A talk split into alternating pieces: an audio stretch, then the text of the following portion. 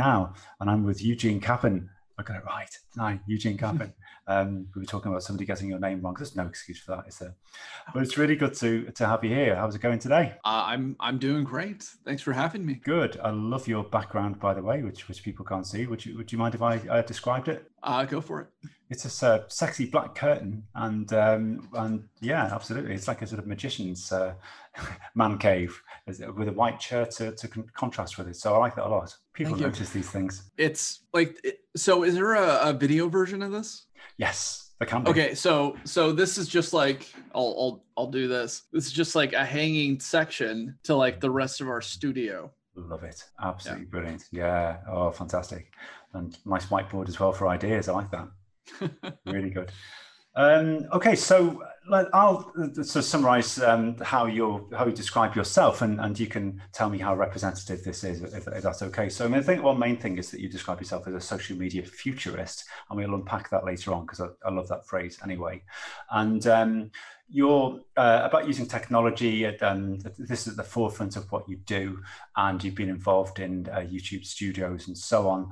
And you've been involved in in, in social media, of course, um, uh, but you also produced this, a Journey V R film, and uh, the film became an official selection at uh, S I F and a staff pick by Adobe and V E R, uh, and the number one three hundred sixty degree uh, download, I'm reading this now, three hundred sixty degree video download on Steam for thirty days, um, and now you're involved in a V R talk show, which is doing extremely well. So, so much here that, that um, interests me.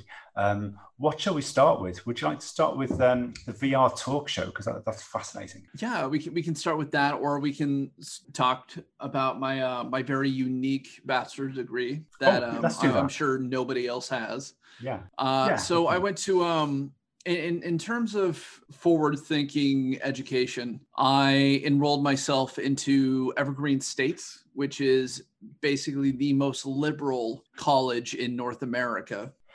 It's actually in Olympia, Washington, uh, United States. Um, we had other very noticeable personalities come out of this college, such as, such as Matt Groening, who created The Simpsons, and the pop artist Macklemore. Wow, okay. Uh, so basically, this is a college that if you want to pursue something truly unique um, and you are, are have very liberal sensibilities, this is the college for you. Um, I wanted a bachelor's degree in YouTube studies. Okay. And I graduated in twenty fourteen from the college with my bachelor, bachelor's in liberal arts with an emphasis on YouTube studies.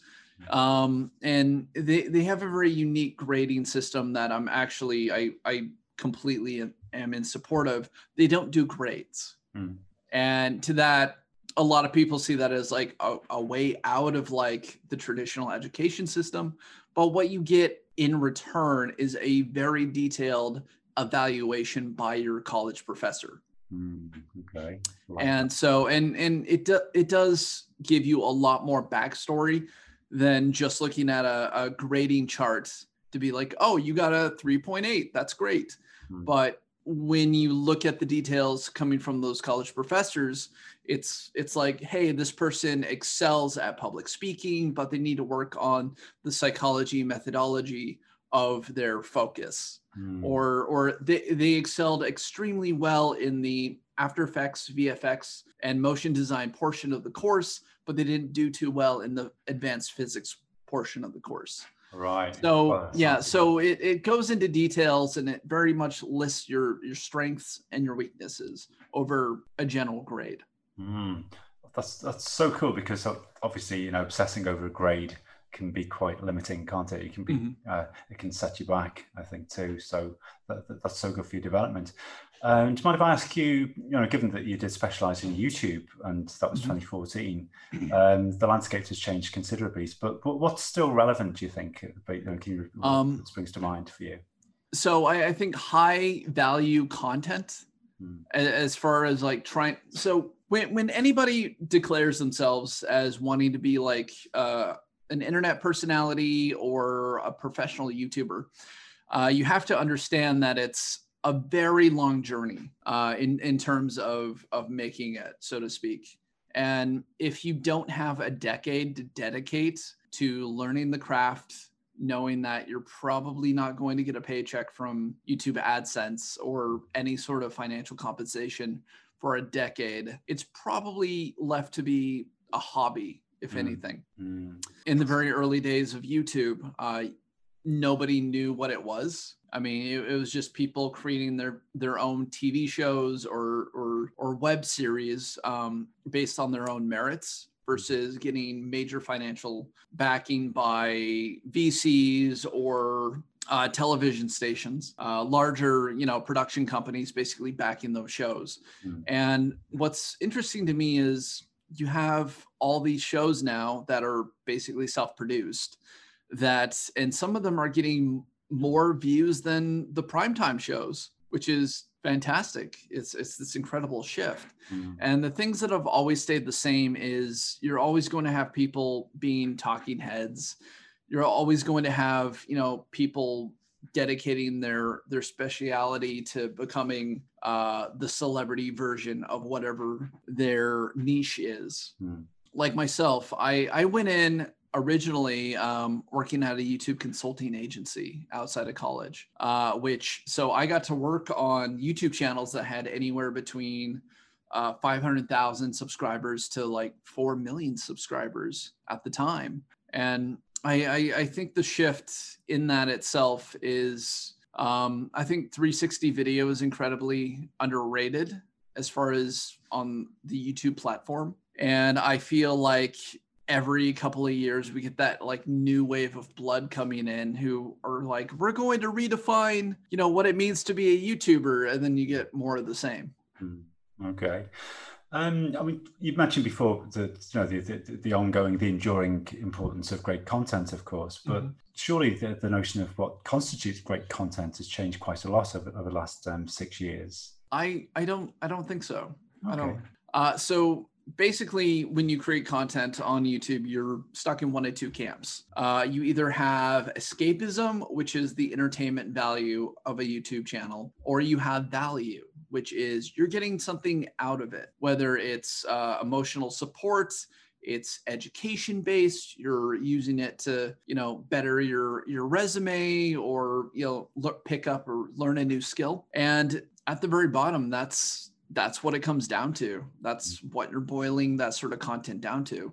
Now, as far as getting the millions of views, the millions of subscribers, uh, that usually stems from producing a lot of work, such as, you know, you're going to want to make a thousand videos of, you know, teaching the same sort of thing, or you're going to w- build what I like to call high effort content. And that's where you get guys like Mister Beast, where it's like, hey, we're building the world's largest Snickers bar, or last one to leave the island gets the island. Right. And and so that, that circles back to that entertainment value. Okay, oh, fantastic. Um, I mean, what I, I work with uh, with with teachers. I work in education. What advice would you give to those many teachers who want to, you know, usually young teachers who want to make it on YouTube? They want to offer something of value on, on YouTube. Um, I would probably take a look at the Creator Success Pyramid, um, which basically goes um, in several different tiers, where you have your generalists, or in in this case, your hobbyist, which is just you're creating videos for fun, you're learning the process, you're learning how, what the difference between the quality of a webcam and a dedicated D S L R camera is, or you're learning what's the difference between a, a little lav mic and a, a, like a Blue Yeti mic. And that that's really your, your long-term process of going, hey, this, th- like, I'm not taking any financial compensation from this. This is just my play around time. This is me figuring everything out. And in terms of teaching, that's really what you're probably going to be stuck with, because you're you're not looking to build dedicated audiences. Your audience is probably going to be the thirty to one hundred kids in your classroom, right? Yeah, yeah. And, and yeah, yeah, and especially with COVID, where you're where what you could do is you could pre-film your classes, take them and and put them onto YouTube, and then that way if they need to go back and review something or they can't make it to a specific class, you can just send them a link and they get all the same information as if they were actually in your class. Yeah, so so many opportunities, and I, I think that, um, that if it's okay with you, I'd like to talk about how some opportunities have opened up to you since since mm-hmm. COVID, perhaps, and uh, at the same time, some have started to shut down. So, uh, how has it been for you since the uh, lockdown situation started? Uh, I'm going to be honest. Uh, when COVID hit, it was extremely, extremely rocky for for me, my production company, uh, Studio Kappen. But with all difficulty, there comes opportunity, right? And there's one thing I've I've learned about me and and the people I surround myself with is we're all very scrappy, and so we um, we hired a C T O and we started building out um, virtual reality music experiences, um, and so we're we're in the whole process of um, we we've built our demo products, and now we're looking to take them to very specific artists and build those larger, grander shows, which you might not get because, you know, artists aren't touring on because of COVID. Nobody can be in a room past sixty people, which means giant venues like, um, for us, that would be like the Tacoma Dome that seats like seventy thousand people. Uh, like those places aren't going to be packed. No one's going to hold shows there. People aren't going out to nightclubs. So what's the alternative? Well, the alternative is to still put on those shows, but bring them to the people. And so my focus has definitely shifted from, you know, social media content to virtual reality and, and the eventual p- replacement of the internet to, to the metaverse. Mm. Um, so that's, that's what we're actively creating, yeah. Are basically taking this terrible, terrible situation that we're all unified in and, you know, making the best of it and creating solutions that, that can not just, you know, help keep my company afloat, but can, you know, bring a real solution to other people who might need it. Mm, absolutely. And, and we're all missing live music so much, aren't we? And those sort of, you know, social experiences in general. But uh, well, that could be a really interesting uh, solution. As, as you, as you I, let, let me ask you this. What do you, what sort of music do you listen to?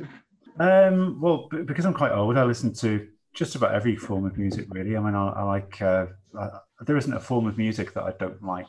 Um, I think pop, pop, maybe country music. So I don't listen to. Okay. Country. I like. So, uh, wait, oh, so wait, are you like one of those people who likes everything except for country? Yeah, probably. Yeah, I could be same. Persuaded though. If I'm not the right people, they could persuade me one day, and I'd, I'd be wearing those boots and everything.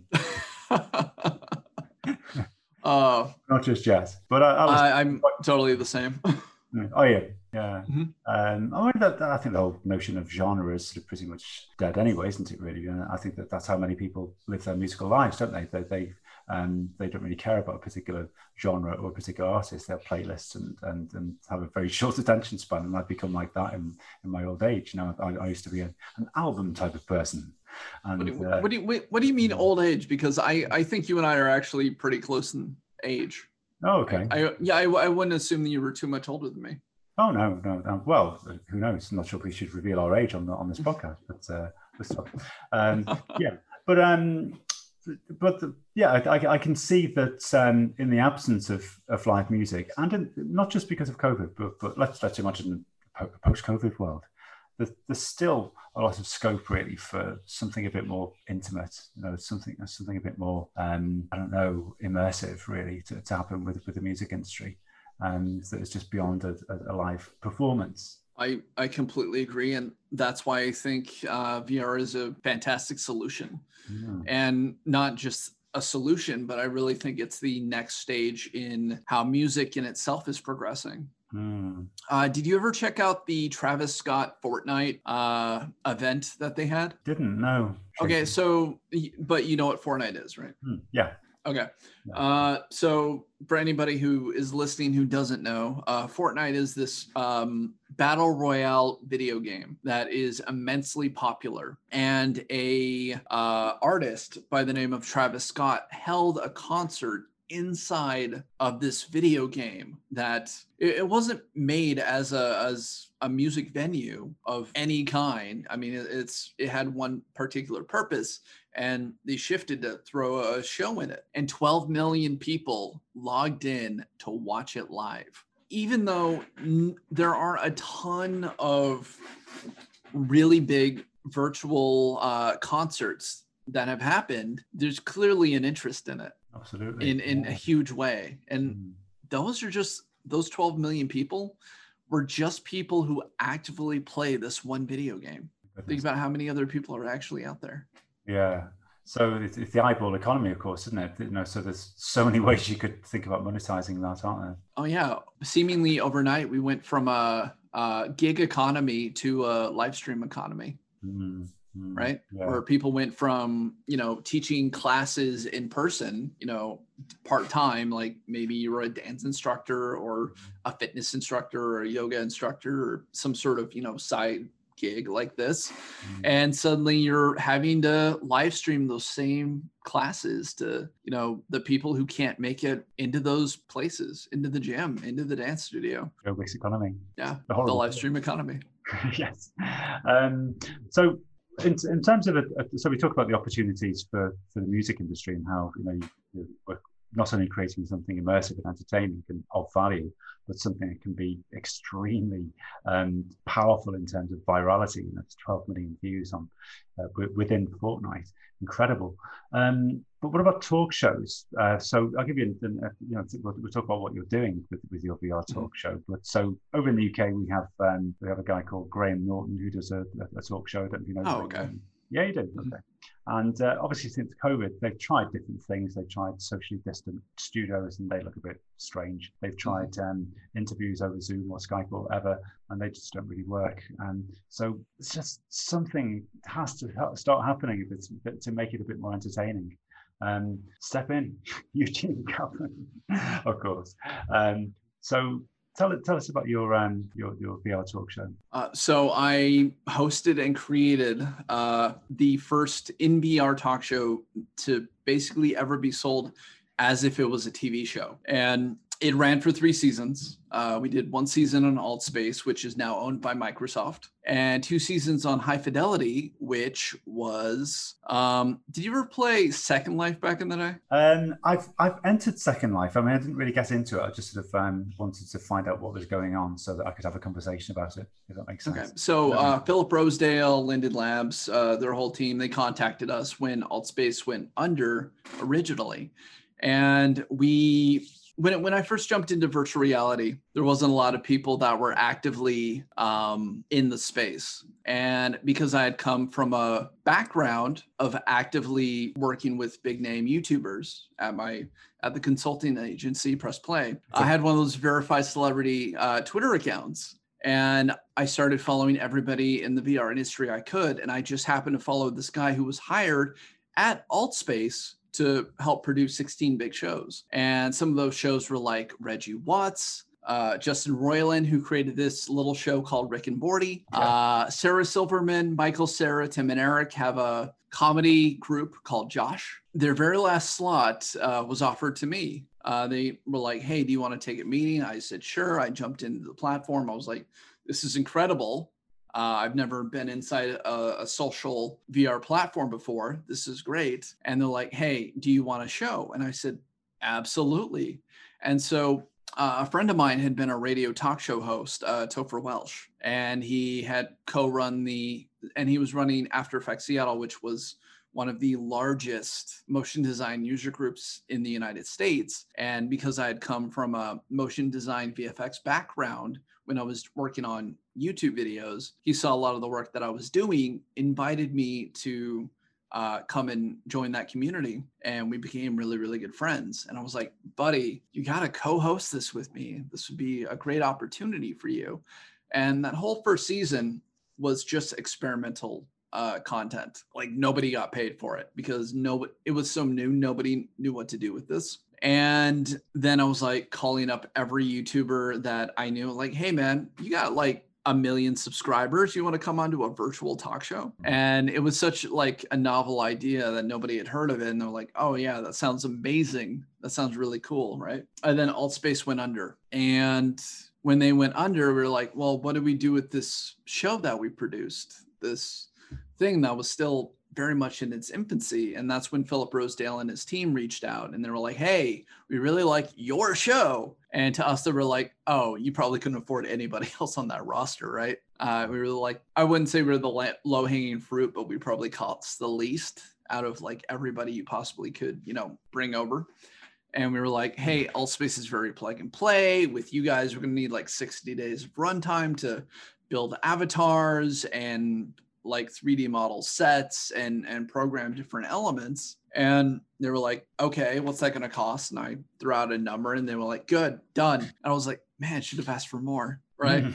uh, so a couple of months go by, Topher and I, we, we fly down to Beverly Hills in California, which uh, just happened to be during TwitchCon, and we, we got what were called duplication scans, which is just a really fancy word for uh, three D uh, photogrammetry models based on our on our geometry. And so we basically got to look like us while doing seasons two and three of this very new show. I I, I can't hear you. Yeah, sorry. Uh, what, sorry there's lots of, like you, there's quite a lot of banging going on around me, you see, so I actually muted myself for a while. Oh, gotcha. Um, so this is this is beyond fascinating. What, what's um what's next for you in the near future then in terms of the the, the V R? Um, uh, okay. So right now, um, I'm working on my V R music platform uh, with my team, hmm. and we're starting to pitch it to artists and you know different companies, and we're hmm. starting to get to this point where. Hmm. We're bringing on partners. We're looking for sponsorships. We're, you know, looking to raise, you know, hundreds of thousands of dollars to finish the development and add new features and, and produce bigger and better shows than, you know, we've seen out there. Mm. Oh, great. When you watch the shows from, from back in the day, you know, for the earlier shows, it'd be like, which I know. Oh, they the, oh they're cringe yeah, now. Yeah, right. How do you think you've improved then in, in your presentation style and, and the technical skills as well? Since, um, since you... I probably would have asked for more runtime and more money to produce things. Um, I probably mm. would have okay. found a, a producer right away mm. uh, instead of waiting the last minute. Mm. Uh, I think I would have done test runs with my with my guests. I think we would have asked for a lar- much, much larger marketing budget. Oh. Um, you know, just just little things like that. And then making sure that everybody was inside of the the platform. They didn't wait till like the last minute to put on the headset and, and be in there. I would probably have them be in there an hour before just to run lines and practice different bits and sketches and games and, you know, run through questions with the guests. Mm, okay. Yeah. Um, what about the social media stuff that you, that you do uh, too? Um, is that is that something that's sort of um, complementary, or, or is it something that you? Yeah, yeah. Like? So I, I think there's really two sides to to me as a um, as a social media futurist.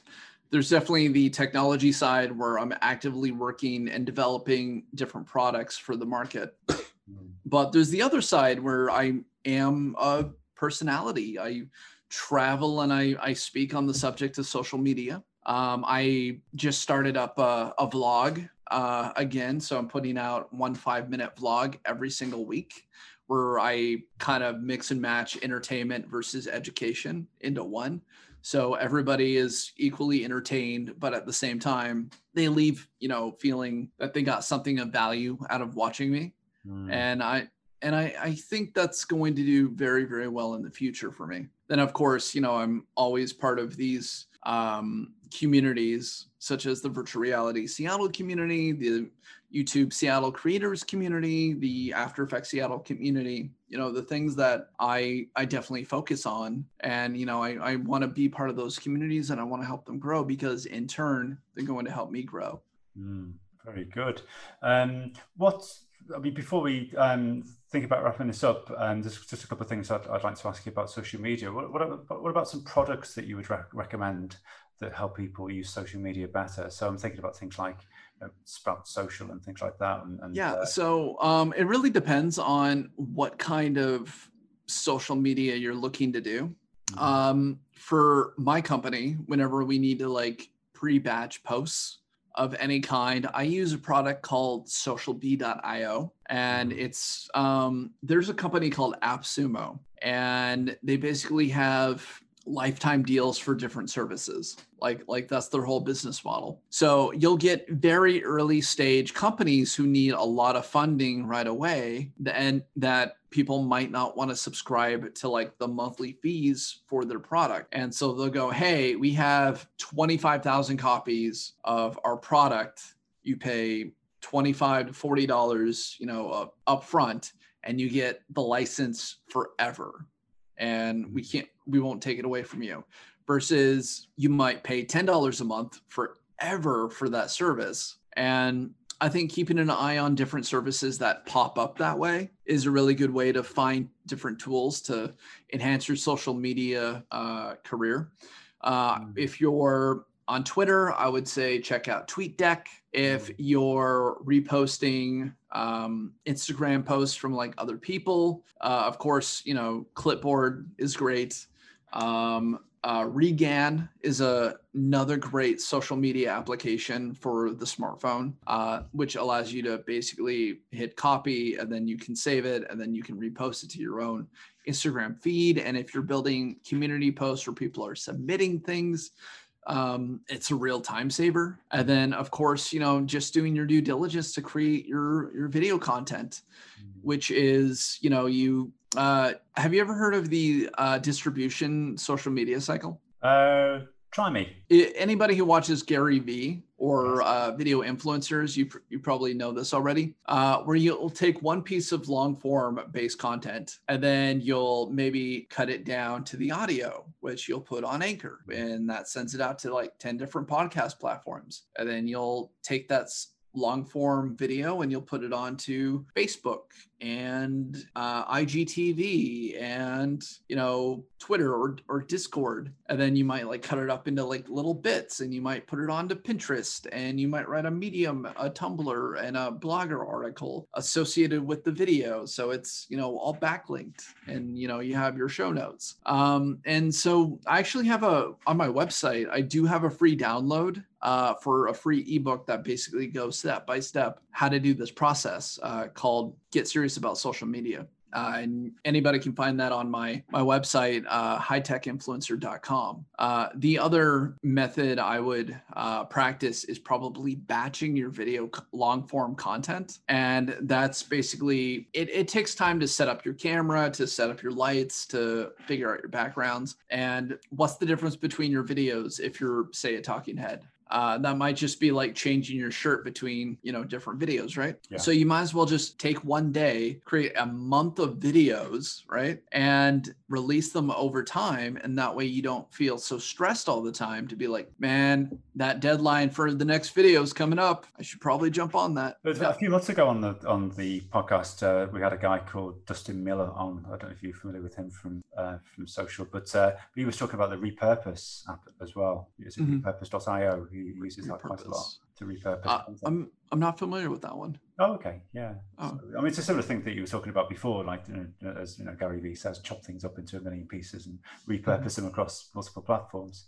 Um, I haven't, I don't know why, but I, I haven't been watching Gary Vee's videos for a while. I, I don't know why that is. I don't know if he's uh, gone quiet or, or or because he's not targeting me, or, or I don't know. I, I I think he changed up his uh, his content uh, not too long ago. Right, okay. So originally he was doing like the the Daily V show, um, which was very targeted, and he built up this two million person audience, and then he started expanding out, and so I it's probably not as targeted as it used to be. Yeah. I mean, like you're you're probably like me. You watched it for the Gary V show, which was the people call in, he gives his advice, or he does an interview with a celebrity, right? Mm-hmm. And now it's him going to garage sales and trying to flip things. Oh, and he, he, yeah. And, or he's doing this show called Comrades in Coffee now, mm. which is basically the Gary Vee show, but with um, several co-hosts mm. versus just himself. Yeah. Okay. And, and I can understand why he would do that. I mean, if you watch enough of his content, it's the same messages being retold over and over and over. And though Gary Vee is incredibly entertaining, mm. the messages might get a little stale once you've taken them in, internalized them, and, and put them into action. Like, okay, you like, I, I did the thing that you told everybody to do, you know, what's next, right? Yeah. Oh, same message. Okay. You know, I'm probably going to not watch for a while until he comes up with something new. Right. Mm-hmm. Yeah. And what, my, what would be your summary of Gary Vee's content? Mine would be something like, um, stop complaining, go ahead and do it, but with a million swear words in the middle. uh, yeah. So patience versus motion mm. is probably the big ones that I take away. Play the long game. I mean, when, when I was younger, I wanted, you know, to be like the millionaire C E O, you know, building, you know, the next Google, right? And now that I'm a lot older, I'm just like, I don't have time for that. Yeah. I want to be happy. Mm-hmm. I want to work on the things that I want to work on uh, with my friends and my my cohorts, and, you know, just live my best life. And and I would want that for anybody. Yeah, absolutely. And, and to be fair to Gary Vee, he does. Uh, That is one of his messages, uh, of course, isn't it? That uh, it's not all about being a billionaire or a millionaire, mm-hmm. but being happy too. Yeah, so. I like even though him and I vastly disagree on, you know, different um, metaverse, you know, timelines and things like this, because we've actually got in it over like Twitter a little bit. Oh, have you? Um, oh, yeah, okay. So he's he's replied to me on Twitter before. Um, you know, I I still love and respect the guy. Oh, okay. I mean, are you okay to summarize this? What is this metaverse beef? Mm. Uh, it's it's basically different timelines. Mm. Um, I, I think we can get there in, you know, ten years. He thinks it's going to be twenty-five to fifty. Right. Yeah. Um, do, do I need to go into uh, what the metaverse is? Uh, well, yeah, that, that would be really helpful. Okay. Uh, so anybody who's listening who's never heard the term metaverse, it is the eventual replacement of the internet. Now, I, I don't mean this as... it's going to replace the internet all at once. I mean, it's just going to be readily available and people might start switching over. So in the social media life cycle, um, you basically what happens is you have a, a new app or a new platform that pops up, and one of two things happens. You either get mass adoption or it, you know, burns out and it basically runs out of money and can't operate anymore, right? So what happens when it doesn't burn out? Well, you get that mass adoption, and then from there a couple of things happen. It either becomes too big to fail or a bigger company buys it out.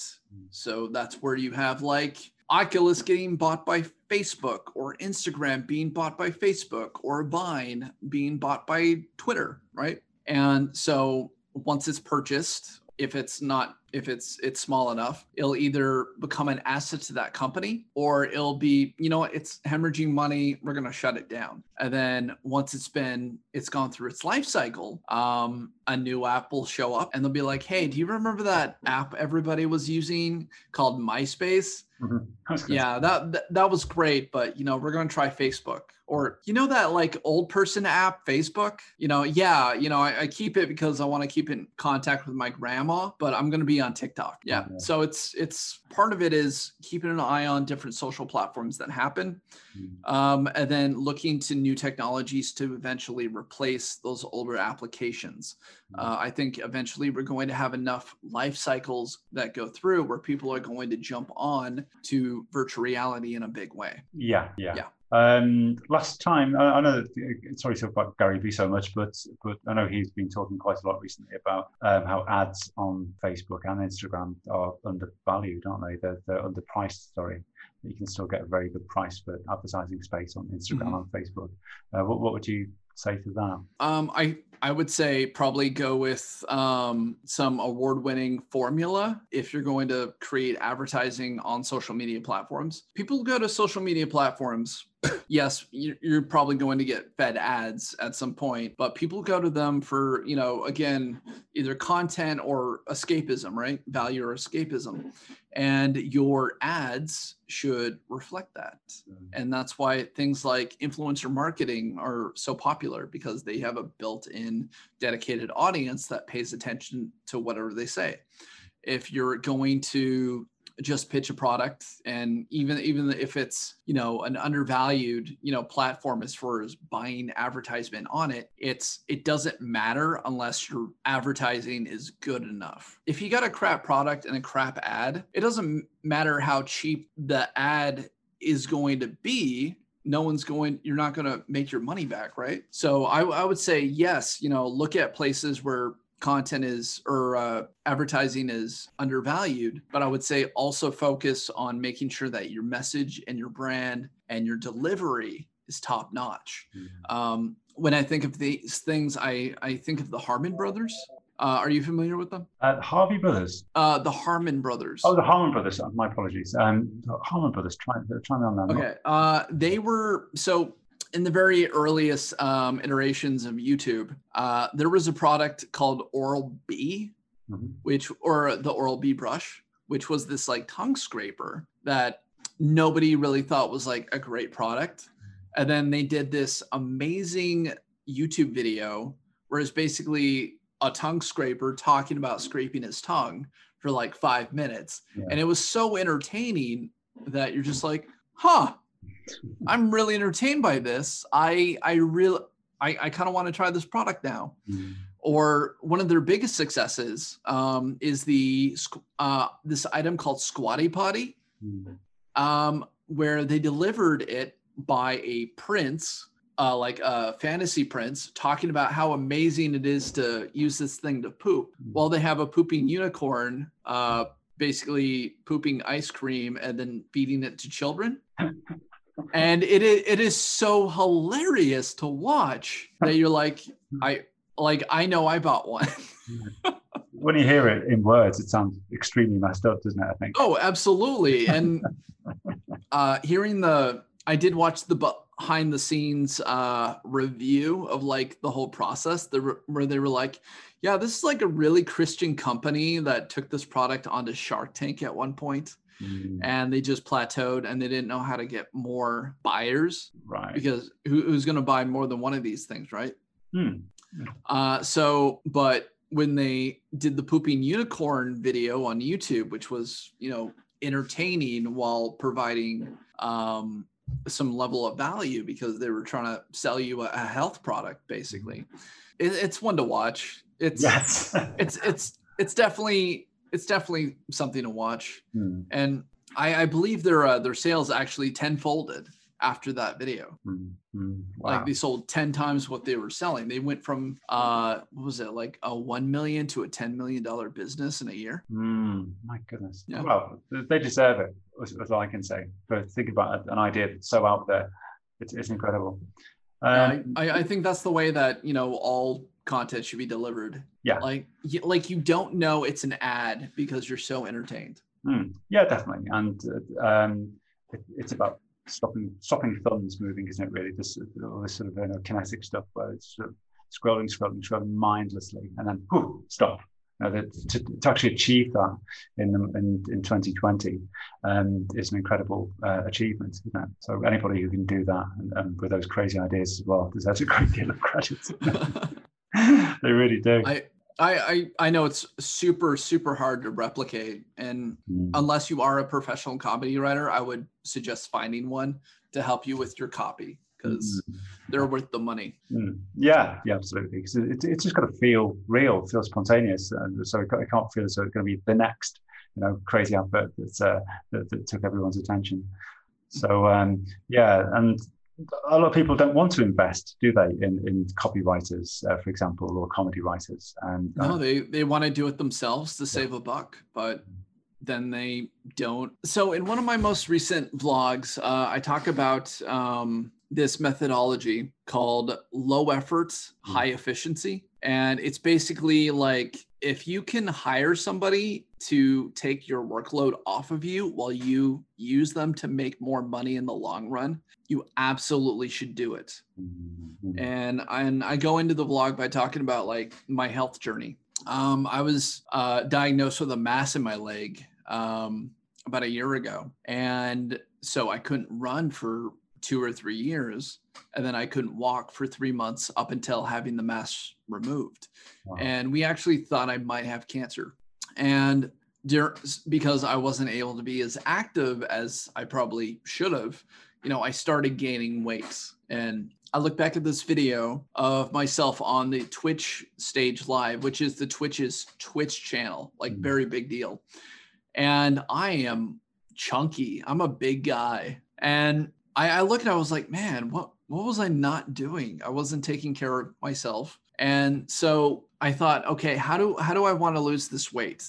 Well, I can spend hours and hours and hours figuring out, you know, what the best exercises are, um, how to do calorie counting, you know, how to, you know, basically break down. And I would, the idea is pro- I could probably spend ten, fifteen hours figuring out all of these things, mm-hmm. or I can spend fifty dollars and buy a course on like called like six week shred, which is the one I bought. And I went through the program and night and day, you know, looks so much better than than I did prior to going through the uh, going through the course. Mm. But on top of that, I saved myself a bunch of time and bunch of money because I just straight up bought that app. And by buying a service or or an item to better utilize your time is, is something I'm completely in support of. Mm. Uh, going back to like the Squatty Potty, if that's going to cut your time in the bathroom by half, I mean, why not? Right.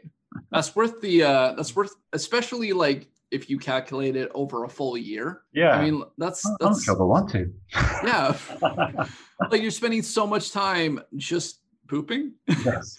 Versus like actually going out and being productive. Yeah. So, I mean, it's, that's worth the twenty-four ninety-five or however they cost. My goodness.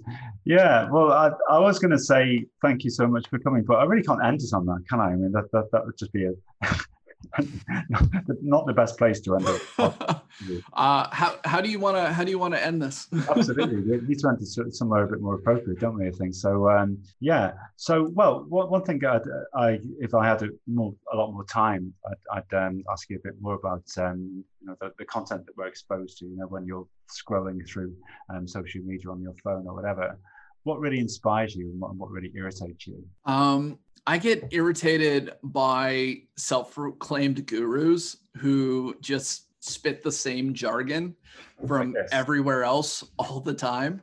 Or, you know, those like uh, live, laugh, love signs mm. that, you know, all middle-aged women happen to have in their house while they're drinking their wine. Like stuff like that irritates me because it's so like you might, other people might be inspired, but I feel like it's so disingenuous. Mm. And it's it's it's just copying and stealing and regurgitating the same stuff without ever actually trying to live that truth. Mm. And so the stuff that inspires me are actually the people around me and the people I choose to associate with. Mm. Um, I, I love being around other people who are, who have the same mission, who are constantly creating new ways and who are trying to actively innovate. Mm. Mm. Like if you feel like you're one of those people, you should be surrounding yourself by other people who are trying to do the same thing because you're going to influence them and they're going to influence you. Yeah, and, and people who praise you as well, which is really important. Um, please tell me if I'm a bad person, uh, Eugene. And I, what irritates me when I'm on social media is um, when I see people's profile picture and they're facing facing away from the camera and they're looking oh, like, like the well maybe even just like maybe with the back of their head and they're looking across like some beautiful landscape or something like that, but you can't even see their face. That worries me. I I, I worry about their self-esteem. Am, am I overthinking it? Uh, do you do you feel like they're projecting an image that's better than the reality that they actually have? Exactly. Yeah. It, it just says to me, you know, forget about me. I don't really count. What counts is this mountain. I. So I, I think if it's part of your brand and, and that's part of the image that you're trying to like sell to people to inspire them, I guess. Yeah. I, I guess that's not bad. But if you post nothing but like, hey, I'm on a private jet, you know, check this out. And then somebody catches you, drop, you know, flying commercial that same day after you post that selfie, mm-hmm. um, which was a real thing. A lot of celebrities, like professional social media influencers, yeah. um, get caught doing. Um, you know, that I'm like, I, I can't take you seriously. Mm. If I'm flying coach, I'm flying coach, and that's the selfie you're getting, mm. right? Mm. Like, like I'm, I'm like, if, if I'm hanging out with like a, a, a well-known celebrity and we're actually having a conversation, and I ask for that selfie, awesome. Mm. But if it's just somebody I'm saying hi to for like two seconds, mm. and you know, I'm not actually excited to meet, I'm not going to ask for that selfie. I mean, to, to an extent, you know, being real is as important on social media as it is in, in, a, in the real world, isn't it? You know, you could... Yeah, I, I think it's really important, especially with younger kids who haven't been like through the ringer and don't know what's real and what's fake yet. Mm-hmm. Um, I mean, our, our generation built, you know, social media, right? Like we built the uh, churning machine of trying to create wealth out of nothing, or renting Lamborghinis and, you know, saying, you know, this is because of my business. And I'm like, no, you rented that, man. That's, that's not real. That's you're, you're projecting a, a false image of yourself. That's not real. You're going to get called out on it in the long run. I also get irritated by like fourteen year old kids who like flip a pair of shoes that they found at Goodwill and then put C E O in their, in their bio. Which is a very real thing, because I get hit up by those kids. Oh, do you? Going, hey, do you want to collaborate? And I'm like, no, buddy, I don't.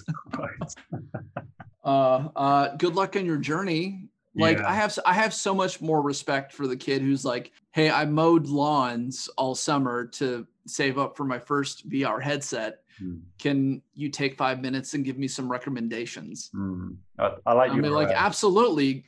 Get Half-Life Alex, get Beat Saber, man. I like good luck on your, on your journey. I'm going to use that one. Couldn't it? It's okay with you if I steal that next time. Next time. Go. Irritating. I, I, th- I think I actually stole that from Gary Vee. Good luck in your journey. Mm. Well, um, thank you. So I'm, I'm, I'm, I can't. Uh, I've enjoyed this so much. I mean, I can't wait to go back and listen to it. To be honest, um, Eugene, I've, I've really, really enjoyed this, and you've, you've uh, provided so much value to people. So um, I thank you immensely for that. So um, yeah, um, and we'll, we'll stay in touch. And and and, and the best of luck to you. I won't say good luck in your job. It's entirely different. But uh, we'll talk again soon. Absolutely. I'm I'm looking forward to hearing how this uh, this podcast came out. Absolutely. Yeah, definitely. Well, you take care, and um, yeah, look after yourself, and we'll speak soon. I shall start recording right now.